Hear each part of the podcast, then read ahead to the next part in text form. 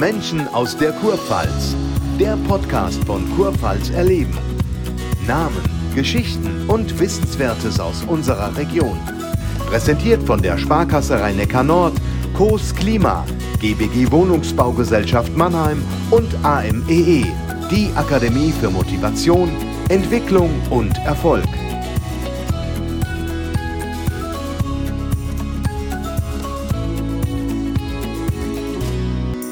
Mit Norbert Lang.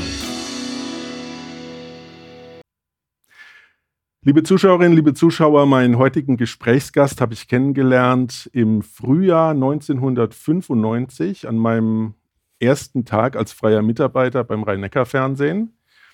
Er war derjenige, der meine Jacke von seinem Stuhl ehrlicherweise mit spitzen Fingern aufgenommen hat, um sie dann in einer Ecke fallen zu lassen, weil ich nicht wissend, mit wem ich es zu tun hatte, seinen Schreibtisch und seinen Schreibtischstuhl belegt hatte. Herzlich willkommen bei Kurpfalz erleben im Podcast heute Norbert Lang. Ja, nein. Die Rollen werden wir nicht tauschen, Ralf. Nein. Herzlich willkommen, Ralf Kühnel, Geschäftsführer vom Rhein-Neckar-Fernsehen. Und das hatten wir vorher ausgemacht, muss man ehrlicherweise sagen, dass du diese Story erzählst. Das ist ja jetzt auch schon was, 26 Jahre. Ja, und so lange kennen wir uns. So lange können wir uns. Ich kenne dich ja noch vorher als Eishockeyspieler, aber damals warst du freier Mitarbeiter, jetzt bist du Geschäftsführer und bist da hochgestiegen. Und das in turbulenten Zeiten, nicht nur für das Fernsehen insgesamt, sondern für alle Medien. Sehr anspruchsvoll, was momentan passiert, oder? Ja, genau.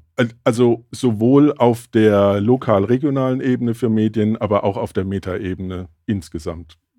Das können wir alles besprechen, wenn du magst. Ja, können wir gerne. Aber wir wollen ja nicht mit Problemen anfangen, genau, weil wir wollen ja eher mit anfangen.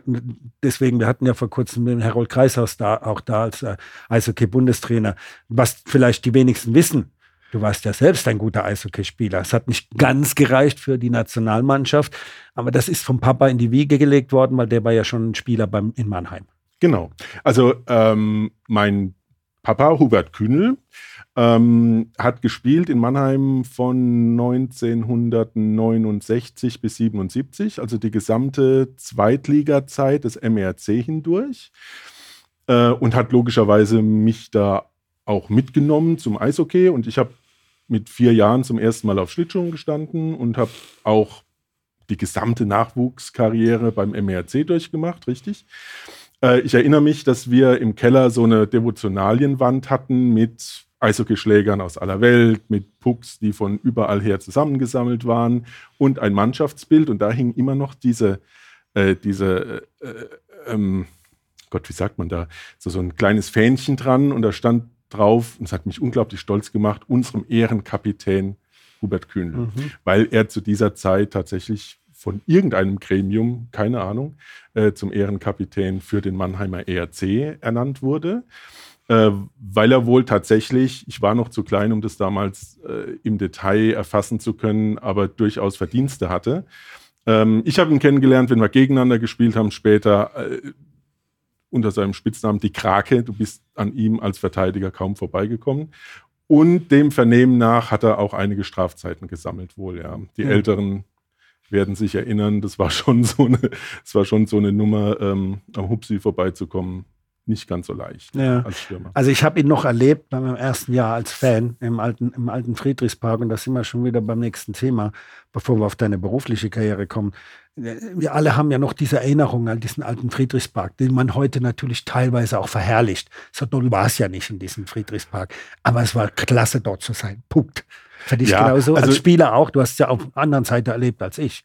Also ich bin da groß geworden. Ne? Ja. Also wenn wir kurz nochmal aufs Familiäre schauen, das war dann so, meine Mutter hat irgendwann, ich weiß gar nicht, ob aus Verzweiflung oder aus Leidenschaft, den Posten als Jugendleiterin angenommen, war dann also auch im Vorstand beim MERC. Meine Schwester stand unten im Kabinentrakt immer an der Heizung. Die hat eigentlich ganz toll Kunst geturnt, war aber trotzdem immer dabei, wenn im Winter die Familie logischerweise als Eishockey-Familie unterwegs war, war sie auch immer mit dabei. Und so haben wir als Kinder, unsere Kindheit und Jugend tatsächlich im Friedrichspark verbracht. Ich kannte da jede Ecke. und bin mehr oder minder in diesem Kabinentrakt da unten groß geworden, der ja unter heutigen Gesichtspunkten nicht mehr im Ansatz irgendwie akzeptabel wäre. Nein. Aber für uns war das total in Ordnung. Also wir haben wirklich ganz, ganz tolle Zeiten da verlebt. Und wenn wir jetzt über das Sportliche reden, fürs Eishockey war es so, dass gerade auch die Generation von meinem Dad, der dann ja auch Trainerschein gemacht hat, und dann waren da eben noch so ein paar andere dabei, der Fritz Haaf und der Lucky und ich weiß gar nicht mehr, wie sie alle jetzt hießen. Bin ich jetzt auch gar nicht darauf vorbereitet eigentlich. Aber das war so eine Trainergeneration, die damals so eine neue Art von sportlicher Ausbildung mit uns gemacht hat. Die waren schon ganz anders als Trainer auch ausgebildet. Und so mein Jahrgang 71 und die drumherum waren so die ersten, die auch echt mit Ambitionen dann durch diese Nachwuchskarriere durch ist. Und wir waren dann auch als Jugendmannschaft später diejenigen, die zum ersten Mal um eine echte deutsche Meisterschaft gespielt haben, gegen die bayerischen Mannschaften, gegen die guten aus Nordrhein-Westfalen, Düsseldorf, Köln, so. Ne? Wir haben damals gespielt gegen Rosenheim, Garmisch, Landshut. Ihre großen alten Namen. Genau, ja. Das waren die Traditionsvereine, aus denen die ganz guten Eishockeyspieler damals eben auch kamen. Gegen die haben wir Deutsche Meisterschaft gespielt, haben uns auch ganz gut geschlagen, sind mit der Jugendmannschaft Dritte geworden. Und unser Jahrgang war dann der erste, der auch die damals auch neu gegründete Junioren-Bundesliga mitspielen durfte. Und darauf fußte im Prinzip alles, was dann später die Jungadler wurden und so. Also von daher würde ich sagen, das war schon ein Grundstein, den wir damals gelegt haben. Natürlich heute mit einer ganz anderen Qualität ausgestattet, mit nochmal einer ganz anderen Ambition ausgestattet. Und was heute im deutschen Eishockey passiert, sieht man ja auch, die Leute sind super ausgebildet, machen tolle Karrieren. Ja, eine kleine Anekdote, die mir gerade einfällt, ist, mein Dad hat Jochen Hecht Schlittschuhfahren beigebracht. Nein. Doch. Den großen Jochen Hecht. Genau. Jahrelang Kapitän. Zum Beispiel. Ja. Ne? Und wenn er jetzt hier wäre, er wird es wahrscheinlich auch bestätigen. Ja, also wir hatten damals echt das war eine ganz tolle Community in Friedrichspark. Ja. Wir hatten viel Spaß und Aber Ralf, ich weiß nicht, wie das damals war. Heute weißt du, dass die, wenn sie was werden wollen, zweimal am Tag trainieren, dann auch Kraftraum meistens in der integrierten Gesamtschule Mannheim-Herzogenried Nachführunterricht bekommen etc., weil sie ja morgens auf dem Eis stehen. War das bei euch damals, weil du gerade angedeutet hast, fast auch schon so professionell oder noch nicht? Heute weiß man, ohne das geht es nicht. Beginnend, ja. Also gerade im letzten Jahr Junioren, als wir eben Bundesliga gespielt haben, da war das so, dass wir an jedem Tag Training hatten, morgens nicht, aber dafür abends. Das wurde auch schon sehr gefördert. Und das war dann auch die Zeit, als wir als junge Spieler die Chance bekommen haben, bei der ersten Mannschaft mitzutrainieren. Da habe ich dann auch meine Idole, Harry Kreis, du hast es vorhin angesprochen, mit dem stand ich dann zusammen auf dem Eis. Das war schon einigermaßen aufregend seinerzeit. Und da war dann klar, wie hoch die Ansprüche am Ende eigentlich werden würden. Ne? In meinem Fall war es dann so, ich habe dann über die Schiene Abitur, Bundeswehr, hatte die Chance, in die Sportfördergruppe zu kommen, habe dann ein Jahr lang tatsächlich bei der ersten Mannschaft des MERC mittrainiert, habe damals eine Erfahrung gemacht, die einigermaßen prägend war. Also wir hatten eine ganz gute Saison erwischt, oder ich habe da eine ganz gute Saison erwischt. Man hat scherzhaft gesagt, das ist der Wolldeckensturm. Also die Junioren, die dann dabei waren, durften alles mitmachen. Das war toll. Wir haben die gesamten Abläufe mitgemacht und dann auch wirklich zweimal am Tag trainiert und. Das hat sich auch positiv auf die Juniorenmannschaft dann zurück ausgewirkt.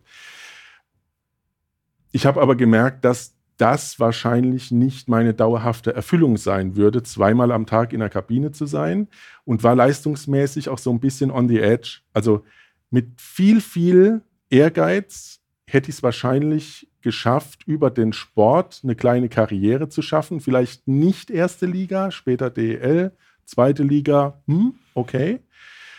Habe dann aber gedacht, ich glaube, das ist nicht ganz mein Leben. Zweimal am Tag sich in eine Kabine zu setzen, mittags einen Eimer Nudeln essen, Mittagsschlaf und dann immer auf Freitag, Sonntag hinzuarbeiten, was eine Weile sicherlich super verlockend gewesen wäre. Ich habe mir überlegt, es wäre wohl sinnvoll, noch ein bisschen was dazu zu machen, ne? Und habe dann studiert und habe dann eben den Weg gewählt, zu studieren und die Klasse nicht ganz auf die Spitze zu treiben, sondern zweite Liga, Oberliga zu spielen in Bad Nauheim damals. Und hat dann eben die Chance, über ein Praktikum bin ich dann zum Fernsehen gekommen, hat vorher schon Zeitung gemacht und so. Und dann lief es dann am Ende doch in Richtung eines Berufs und nicht in Richtung Sport. Ja, aber das ist doch, und ich weiß, was das bedeutet. Ich meine, wenn du jeden Tag trainierst, du musst nebenbei deine Schule noch machen. Ja. Das ist ja nicht ganz einfach. Wer packt einem da? Ist da jemand da gewesen in deiner Situation, der sagt, nee, mein lieber Freund, Schule muss auch gemacht werden. Hast die Mama? Ja, das war oder der eigentliche Ehrgeiz? Das war eigentlich immer klar, dass es so laufen würde. Also, dass es Schule gibt, war eh klar. Da gab es damals auch das Commitment innerhalb des Trainerteams auch, wer nicht zur Schule geht und nicht ein Mindestmaß an schulischer Leistung bringt, wird auch am Wochenende nicht aufgestellt werden. Ne? Also es war immer klar, dass es neben dem Sport noch ein ganz seriöses Leben geben muss. Insofern kann ich für mich sagen, bei mir haben sich die Dinge befruchtet. Also in der Phase, in der es sportlich gut lief und wir dann auf dem Weg waren, Jugendmeisterschaft zu gewinnen, das war für mich das Jahr, wo es bei mir in der Schule auch, wo der Knoten geplatzt ist. Und ab dann liefen die Dinge super gut parallel miteinander. Vielleicht auch ein bisschen ein Ausnahmefall.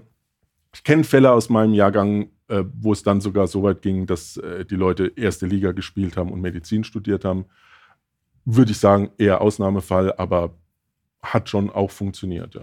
Und war dein, jetzt gehen wir mal ein Stück weit weg vom Eishockey, kommen wir vielleicht nochmal zurück, aber war das klar, dass du diese Richtung gehen wolltest, Richtung Journalismus? Ja, immer. Denn das Journalismusstudium gab es ja zu dem Zeitpunkt noch gar nicht. Da musst du ja immer über Germanistik oder über sonstige Fächer gehen. Das war klar bei dir? Warum? Das war schon ganz lange klar. Ja? Also das war schon klar, seit der Mittelstufe in der Schule, Schülerzeitung gemacht und so. Der Antrieb war, ich wollte immer Dinge wissen, bevor andere die wissen. Das ist jetzt nichts mehr, was man heute in Zeiten von Social Media und einer dramatischen Geschwindigkeit von Informationen nachvollziehen kann. Aber in den 90er Jahren, Ende 80er, Anfang 90er Jahre war es so, dass man, wenn man journalistisch gearbeitet hat, wirklich Dinge früher wusste als viele andere Menschen, weil es noch nicht in der Zeitung stand und noch in keiner Radio- oder Fernsehsendung untergekommen war. Und dann kam eben dazu einfach, also erstens mal die Neugier, Dinge früher wissen zu wollen als andere. Zweitens, Menschen kennenlernen zu wollen, in Bereiche reingucken zu dürfen, in die man gemeinhin nicht reingucken darf. Das ist was, das lernt man, oder das hat man dann beim Fernsehen ganz speziell früher schon auch gehabt. Und dann am Ende die Kombination von Inhalt und Technik hat mich immer fasziniert. Und das hat mich dann am Schluss zum Fernsehen gebracht. Ja, es gibt ja gewisse Voraussetzungen für einen Menschen. Es sollten da sein, diese Neugierde, wie du sagst, dieses Offensein, dieses neue Leute kennenlernen, Ansprechen von Leuten. Das ist ja alles Voraussetzung für uns als Journalisten, genauso wie für dich. Wenn man die nicht hat, sollte man einen anderen Beruf ergreifen. War das schon, wie du gerade sagst, früh ausgeprägt? In Teilen, also die Neugier, ja. Dass ich am Ende beim Fernsehen gelandet bin, ist eigentlich ein Paradoxon sozusagen. Denn ich bin eigentlich ja Stotterer. Ich habe bis zur 13. Klasse, bis zum Abitur keine mündlichen Noten bekommen, weil ich keinen Satz rausgekriegt habe. Und das war natürlich auch noch so, als ich mich entschieden habe, einen Kommunikationsberuf zu wählen, was vollkommen absurd ist. Aber die Neugier und das am Schluss das publizieren wollen und ein Stück weit auch sich öffentlich machen wollen damit, hat es überwogen. Und dann im Laufe der Zeit hat sie es ein bisschen verspielt wahrscheinlich. Ich hatte allerdings auch schon Fernsehsendungen, gerade Live-Sendungen, wo dann so ein Stotterblock hochkam, wo ich wirklich gedacht habe, was mache ich jetzt? Also in einer Live-Sendung. Ne? Und dann geht es halt irgendwie. man hat ja dann irgendwann so seine Strategien. Und geholfen hat mir vor allem die Erkenntnis, nicht es verbergen zu wollen, dass ich Stotterer bin, sondern damit zu leben und nach dieser bewussten Entscheidung, es endlich angenommen zu haben, wurde es dann nach außen hin auch besser. Ja, ich kann mich erinnern, du hast ja die Szene geschildert von deinem ersten Tag als freier Mitarbeiter und mit meinem Fauxpas mit dem Fallen lassen. Die Jacke ist längst vergessen, dafür können wir uns zu lange. Da war auch noch ein bisschen Stottern da. Wie ist das denn weggegangen? Also zum einen haben wir ja alle so ganz bewusst Sprecherziehung gemacht, um Mikrofonarbeit beim Fernsehen machen zu können, und Studioarbeit später machen zu können. Dafür habe ich mir viel Zeit genommen, über 3 Jahre am Ende. Da waren auch Atemübungen dabei, das hat ein bisschen geholfen. Und am Schluss, ich glaube einfach, das permanente Tun. Also sich, was bei mir das Stottern immer befördert hat, war Nervosität, Aufregung, Lebensphasen, wenn ich mich daran erinnere. Es war immer schlimmer, wenn die Ferien zu Ende gegangen ist und die Schule wieder angefangen hat. Da war das wie so ein Selbstverstärker, dass man also durch die Aufregung, ich muss in der Schule wieder was sagen, dadurch wird man noch aufgeregter und dadurch wird es mit dem Sprechen wieder schlimmer. Und dadurch, dass also Fernsehen machen jetzt einfach auch zum Alltag geworden ist, ist es nicht mehr so schlimm. Grundlampenfieber ist natürlich immer da, klar, kennst du auch. Aber am Ende ist es, ich muss ein bisschen lachen, am Ende ist es Handwerk. Und ich muss deswegen lachen, weil ich, als das zum ersten Mal mein damaliger Betreuer, als ich beim SWR Fernsehen gelernt habe, Andreas Herwig, politischer Redakteur, der hat mir irgendwann gesagt, ja, das Fernsehen machen ist irgendwie Handwerk. Und ich stand davor ja als Neuling, habe gedacht, warum das ist eine fantastische so Welt, alles toll. Das ist so super, das ist kein Handwerk. Aber im Laufe der Jahre merkt man, es ist ein Stück weit Handwerk, was aber auch gut ist, weil man sich dann wirklich auf die Inhalte konzentrieren kann und nicht das Faszinosum drumherum immer sieht. Ja. Wobei ich es immer noch, sorry, wenn ich das so sage, einfach geil finde, Fernsehen zu machen. Sag dir was. Ich sag's dir ganz ehrlich, der geilste Job der Welt. Ja, aber genau aus dem Grund, weil wir ja jeden Tag etwas anderes sehen. Okay, ich habe, was weiß ich, über 1000 Eishockeyspiele berichtet. Aber es ist ja auch jedes Mal ein anderes Spiel. Es ist ja nicht immer das gleiche Spiel. Du kommst in Bereiche rein, wie du gesagt hast, wo man normalerweise als Normalmensch, was ja nicht schlimm ist, vielleicht noch gar nicht rein will, aber man kommt halt rein, weil man darüber berichten muss. Jetzt ist es ein weiter Weg vom freien Mitarbeiter, der lange Zeit gebraucht hat, um diesen Sprachfehler wegzukriegen, zum Geschäftsführer eines Unternehmens.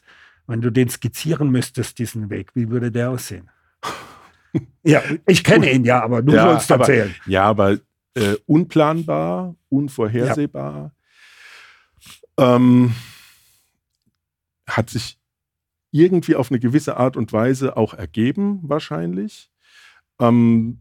Ich kann es dir heute gar nicht mehr so sagen, wie es am Ende gekommen ist. Es war wahrscheinlich so, ich habe also zum einen redaktionell immer natürlich gearbeitet, ich habe die Sendung gemacht, ich habe von der Pike auf Fernsehen gelernt und unser damaliger gemeinsamer Chef, Bert Segelmann, hat mich dann irgendwann mal gefragt, ja, wie geht's denn weiter mit Ihnen? So, und dann habe ich zurückgefragt, wie geht's denn weiter mit mir?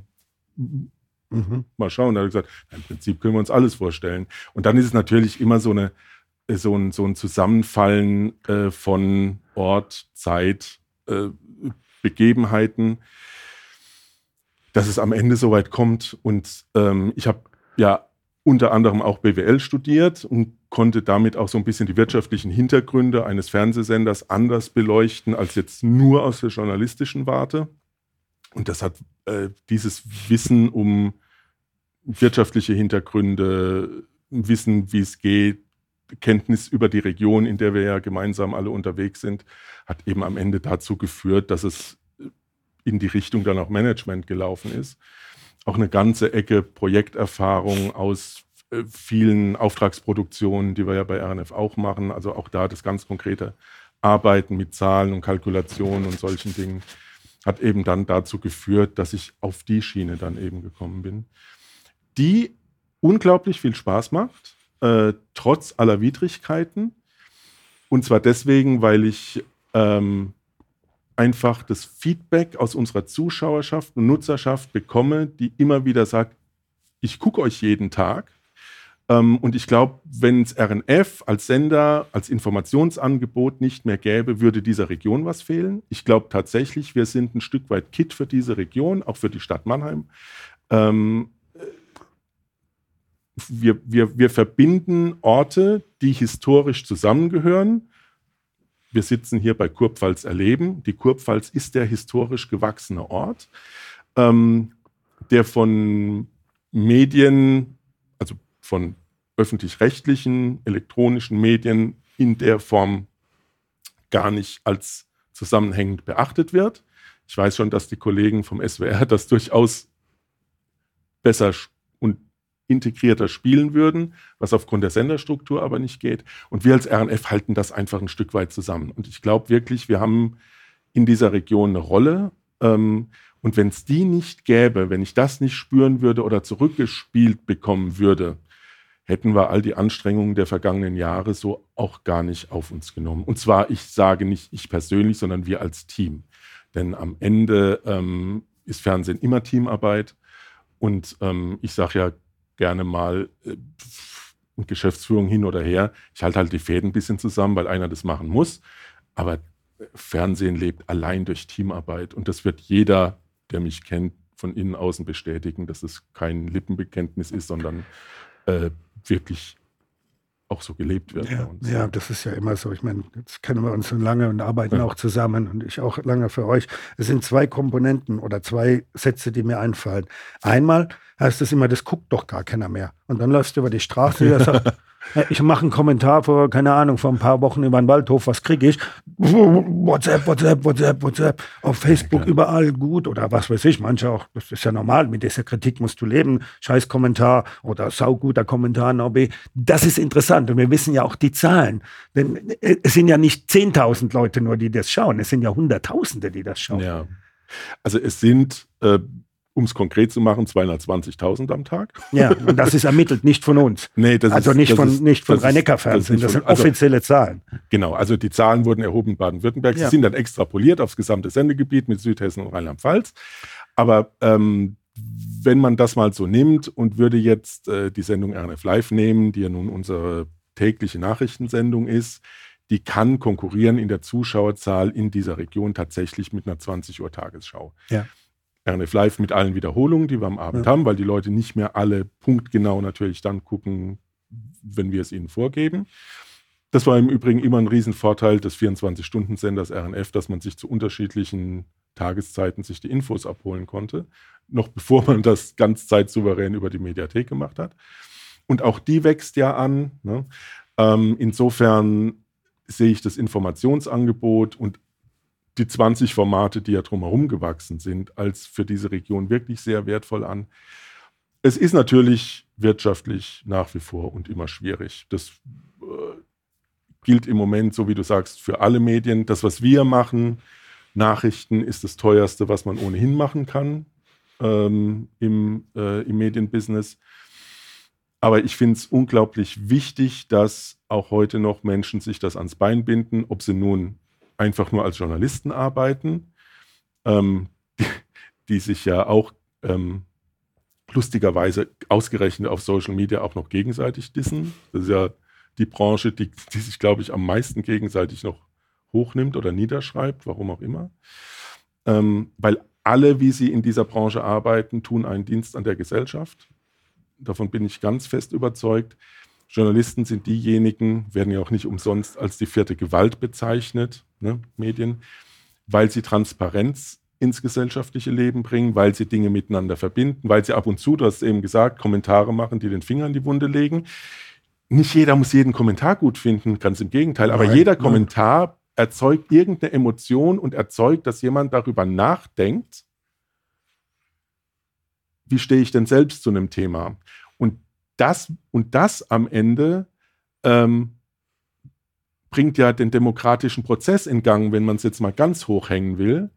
Denn dadurch erfolgt Meinungsbildung und wir leben in einem Land glücklicherweise, in dem man eine Meinung haben darf und in der man sie vor allem auch äußern darf. Und das sind Werte, die darf man heute, wenn man sich auf der Welt umschaut, nicht zu gering schätzen. Und deswegen muss man deinen Kommentar nicht toll finden, also inhaltlich, aber er regt eben dazu an und er fördert Kommunikation. Das bekommst du mit, wenn du dann deine WhatsApps kriegst, aber auch untereinander wird ja geredet. Und dadurch werden Dinge für die Menschen klarer. Und das finde ich heute ganz, ganz wichtig. Und deswegen, obwohl Journalismus und Medien heute so schwierig zu finanzieren sind, weil natürlich ganz viel Quatsch über Facebook und TikTok und Zeug kommt. Ich selbst bin ja mit Social Media, also ich habe es ja bis heute, ich umarme Social Media. Habe das alles mitgemacht, seit den ersten Tagen, als Twitter ankam, Facebook ankam. Habe immer gesagt, wir sollten das umarmen, auch als professionelles Medium, weil es einen Rückkanal für uns darstellt. Wir kriegen heute eben, so wie du sagst, über WhatsApp Rückmeldungen, was faktisch Social Media ist. Das ist unser Rückkanal, wo Menschen uns Dinge zurückspielen können, ob sie das gut oder schlecht fanden, was wir da alles gemacht haben. Deswegen finde ich das eigentlich gut. Andererseits ist aber so, dass eben genau das, was uns als privaten Fernsehsender finanziert, Werbung, diese Gelder fließen halt ab in Social Media, wo in meinem Facebook-Feed, wenn ich ganz ehrlich bin, im Moment vor allem Videos ankommen, wie irgendwelche Hydraulikpressen Dinge zerstören. Warum auch immer der Feed sich so aufstellt gerade, keine Ahnung. Jedenfalls gibt mir das keinen informatorischen Nährwert. Und wir versuchen sowohl über Fernsehen als auch über Internet, wenn man organisch auf unsere Seite kommt, als auch über Social Media die Menschen darüber zu informieren, was in dieser Region gerade von Belang ist. Menschen auch aufzuklären, ihnen Angebote zu machen. Wenn jetzt gerade der Pankreastag in Heidelberg war, weil dort Spezialisten sitzen, die kommen in die Sendung und sagen, ein bisschen Vorsorge wäre nicht schlecht, bringt euch was, bringt uns aber auch als Gesellschaft was, weil wir dann nicht hinterher die Kosten haben, sondern vorher beispielsweise. Egal wie, also ist jetzt nur ein ganz kleines Beispiel, was mir spontan einfällt. Das sind Dinge, die treiben mich um. Abgesehen davon, dass Fernsehen Spaß macht, aber der gesellschaftliche Auftrag von Journalismus und von Medien ist mir ein ganz, ganz wichtiges Anliegen. Ja, dieses, was man in diesen Tagen erlebt von den äußeren politischen Rändern, dieses oftmals Journalisten- oder Medienbashing, sind die Leute, genau das, was du gesagt hast, was wäre diese Gesellschaft ohne diesen Meinungsaustausch, den wir haben? Sie wäre um ein vieles ärmer. Man kann immer übereinstimmen, ob der Lang oder der Kühne einen vernünftigen Kommentar, du hörst ja, das ist ein Scheißkommentar gewesen oder was weiß ich. Aber wir brauchen das zum Erhalt der Demokratie. Das ist meine Meinung. Also ich stimme dir da vollständig zu. Ralf, du bist ein Kind aus der Region und wir sind ja jetzt hier bei Kurpfalz erleben. Du bist in Ludwigshafen geboren, du bist hier aufgewachsen, war dann nie die Idee da, vielleicht diese Region, du hast sie zum Eishockey verlassen, nach Hessen, nach Bad Nauheim, die Idee da, diese Region insgesamt zu verlassen und bei einem größeren Medium oder anderen Medium zu arbeiten als Journalist? Die Idee gab es tatsächlich zwischendurch mal, aber wirklich nur die Idee, also mal so die Projektion, wäre es denn nicht möglich. Also beispielsweise wollten die Kollegen vom SWR auf der kollegialen Ebene, da gab es keine offiziellen Anrufe oder sowas, aber die haben gesagt, Mensch, komm, mach doch wieder mit. Und dann natürlich mit dem Ausblick, okay, dort aktuelle Redaktion machen, vielleicht ARD machen, mal gucken. Ne?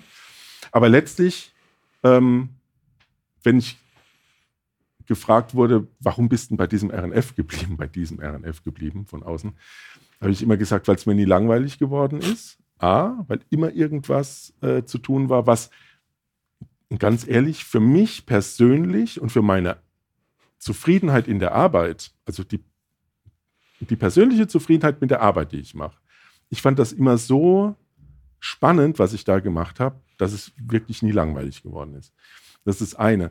Und zum Zweiten, aber das wurde auf diesem Sessel wahrscheinlich schon häufiger ventiliert, ist unsere Region einfach so, dass man da nicht einfach so weggeht, weil es gibt so wenige andere Regionen, die jetzt besser sind. Also wenn man sich das mal klar macht und sich ein bisschen umgeguckt hat, was ich durchaus gemacht habe, bin viel rumgekommen, aber dann gibt es nicht so viele Regionen, in denen die Dinge so gut zusammenlaufen wie ausgerechnet hier. Das muss man sich, glaube ich, ab und zu auch mal klar machen, wie privilegiert wir alle sind in Mannheim, Ludwigshafen, Heidelberg und drumherum, sein zu dürfen. Also geboren sein zu dürfen, hierher gezogen sein zu dürfen, wie auch immer.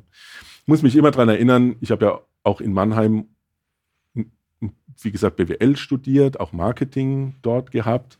Und mein Professor in der Einführungsvorlesung war eben Hans Raffee.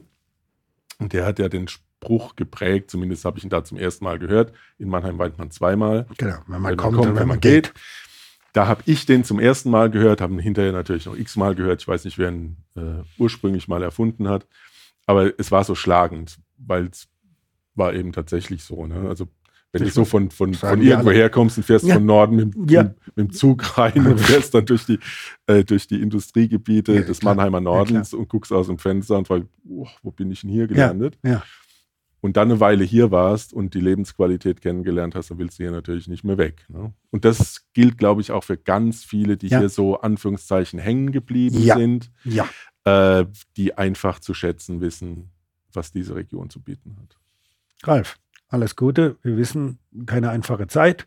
Bleib uns erhalten, bleib in der Kurpfalz. Herzlichen Dank für den Besuch. Danke. Danke für die Einladung. Danke. Das war Menschen aus der Kurpfalz, präsentiert von der Sparkasse Rhein-Neckar-Nord, CoS Klima, GBG Wohnungsbaugesellschaft Mannheim und AMEE, die Akademie für Motivation, Entwicklung und Erfolg.